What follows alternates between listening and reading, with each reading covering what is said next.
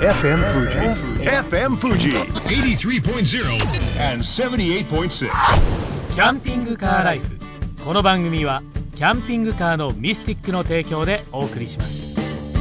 スマイルメッセンジャー高杉 J 次郎ですこの番組キャンピングカーライフではキャンピングカーの最新情報キャンピングカーの魅力をお伝えしながら皆さんにキャンピングカーをもっと身近に感じてもらえればと思っています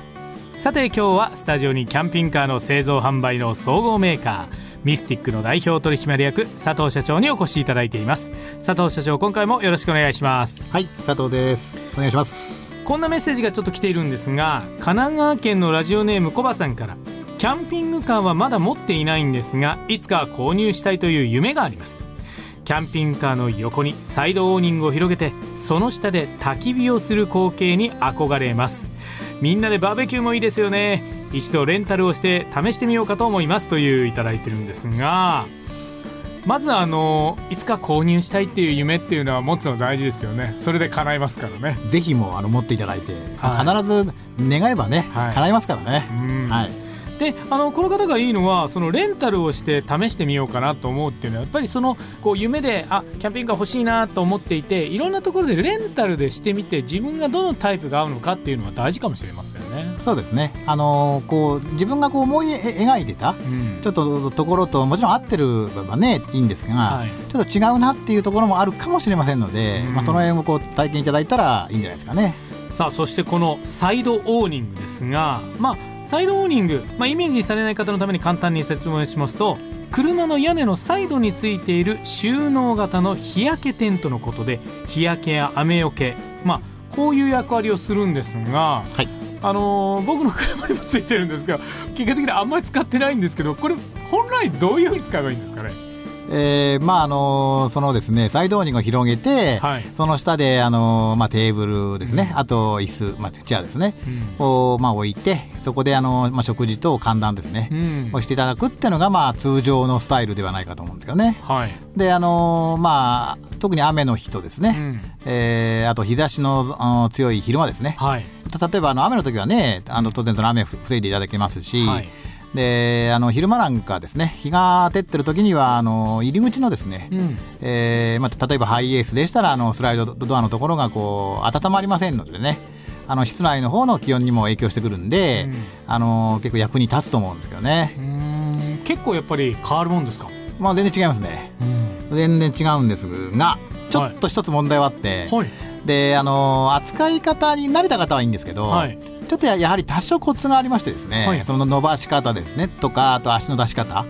でそのタイミングで、うんちょっと故障を起こしてしまうっていうのも稀にありますね。あれあの巻き取り式なんですよね。はい。であのーまあフックのところにレバーみたいなの引っ掛けてぐるぐるぐるぐるぐるってあの回転を棒で刺していくとギュギュギュギュって出たりとか、まあはい。収納されたりとかするんですけどあのーどこまで出していいんだとかでどの間であの足を伸ばすのかとかいろんなちょっとテクニックといいますか、まあ、覚えないといけないことありそうますよね。ですね。あのおまあそのオーニングはですね車のどの位置についてるかによってもちょっと変わるんですけど、はいまあ基本はあの足をですね、はいえーそのな中に収納されてますんで、うんそれをこう下に下ろして、はいあのーまあ一番伸ばしてつくレベルのところでは足はまあできるだけついていただいて、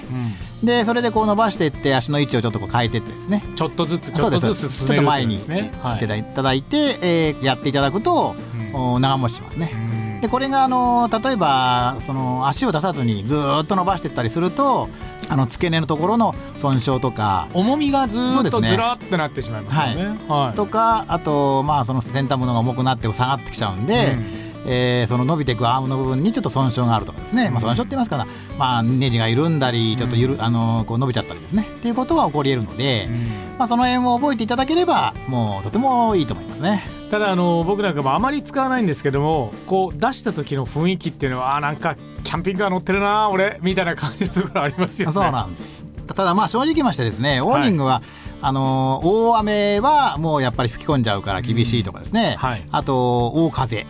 もうすごいこう強風が来ましたらうん。巻き上がっちゃうとか、うん。ああのもちろんあの下にこうペグ打つんですけどね、はい。っていうこともありますので、あのまあ、徐々に使い始めましたらね覚えていただいて、えーっていうことをしていただけたらと思いますけどね。お値段的にはあまり安いものでもないですよね。まあ、それなりにしますね、あのーもちろんメーカーとかその形状とかによって変わるんですけど、まあ、おおよそ10万から、まあ10まあ、5万、20万のぐらいの間でしょうね。その値段を払って自分の使い勝手がいいのか。ただやっぱりあの収納とかって慣れてくると簡単ですから。そうです。まあちょっと手間だなと思うのはあのアメリカのはい。大きなキャンピングカーについてるやつは、はい。もう完全にあのやり方を覚えないと。はい。何が何だか分かんないみたいな感じですね。まあ、日本で大体、まあ、キャブコン、バンコン、はい。えーまあ、軽キャンパー含めですね。あとミニバンもそうですけどついてるオーニングっていうのは、まあ、あのハンドルくるくる回してっていうタイプになりますんで、まあ、比較的楽かなと思いますよね。まあ今年の夏みたいに暑いなんていうところはキャンプ場に行ってもなかなかね日陰があるところに車を止めてっていうことができればいいんですけれどもそうじゃない場合っていうのはこのオーニングがもう本当に日陰を作ってくれるわけですから涼やかなまあ高原であったりとかいろんな風っていうのを楽しめるってことですよね。本当その日差しをねちょっとこう遮ればとても涼しい、あのーその点ではいいじゃないですかね。なるほど、はいオーニング一つとってもなかなか奥が深いもんですよね。いやオーニングはねなかなか私もだいぶ失敗しましたので。ね えどんな失敗なさったんですか？いやいやさっきも言いましたけど、はい。足で出さずに伸ばして、はい。あのアームが曲がっちゃったとかですね。で あとこういい調子でこうこうもう使い終わりましてしまうときに、はい。あのやっぱずれちゃうんですよね。その出し方が下手くそだと。でそれであの最後ボックスにこうきちっと入んなくて、はい。後ろ側だけでちょっと出っ張って走ってたとかですね、はい。であの家に帰ってもう一生懸命その調整したりですね。そういうことはありましたね、ただ最近のはあのだいぶクオリティも上がってますんで、うん。あのーまあそういうことも少ないですけどね。キャンピングカーのプロの佐藤社長でもそういうミスをいえしますします今だってもうその本当に笑っちゃうようなとんちんかんしますんで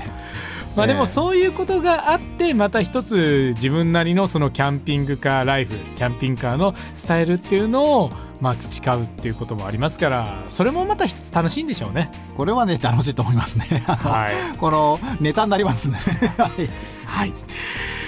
佐藤社長今回もありがとうございました。ありがとうございました。この番組では皆さんからのメッセージを募集しています。メールアドレスは ccl.fm 富士 .jp キャンピングカーへの疑問や質問などをお待ちしています。